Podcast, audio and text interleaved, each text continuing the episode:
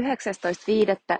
vietetään maailman yleislääkäripäivää World Family Doctors Day ja tätä varten sain haasteen kertoa podissa, että mikä onkaan omassa työssäni parasta. Minä olen Annika Kosta ja toimin Länsi-Uudenmaan hyvinvointialueella Tapiolan terveysasemalla Espoossa monessa roolissa. Ensisijaisesti olin terveyskeskuslääkäri, hoidan potilaita, osa olen hoitanut jo seitsemän vuotta ja sitten lisäksi ohjaan sekä erikoistuvia että opiskelijoita ja kandeja. Ehkä heidän kautta on tullut pohdittua tätä aiemminkin ja reflektoitua, että vitsi, meillä on kyllä mahtava työ.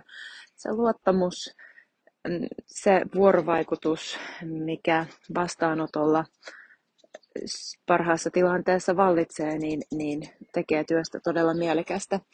Ja vaikka mulla on potilaita, joiden rinnalla olen kulkenut monta vuotta ja nähnyt, että miten heidän, heidän tilanne on, jos ei nyt parantunut, sitten kuitenkin lievittynyt niin, että elämä on jatkunut arvokkaana sairaudesta huolimatta, niin kyllä mä nyt kuitenkin koen itse saavani työssä kiksit siitä, että tekee diagnostiikkaa. Kun on monimutkikas tilanne ja monta vaivaa, niin se, että sä ikään kuin keksit sen, että mistä lähteä eteenpäin, niin se on kyllä mahtava tunne.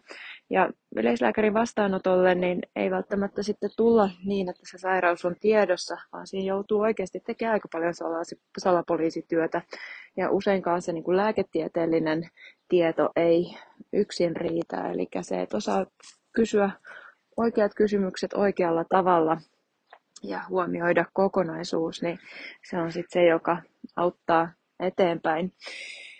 Ja etenkin opiskelijoiden kanssa huomaan, että, että meille lääkäreille mm, se on tärkeää, että me tiedetään asiat etukäteen ja osataan valmistautua ja totta kai pitää perehtyä potilaan tilanteeseen ja vähän sairauteenkin ennen kuin ottaa hänet vastaan.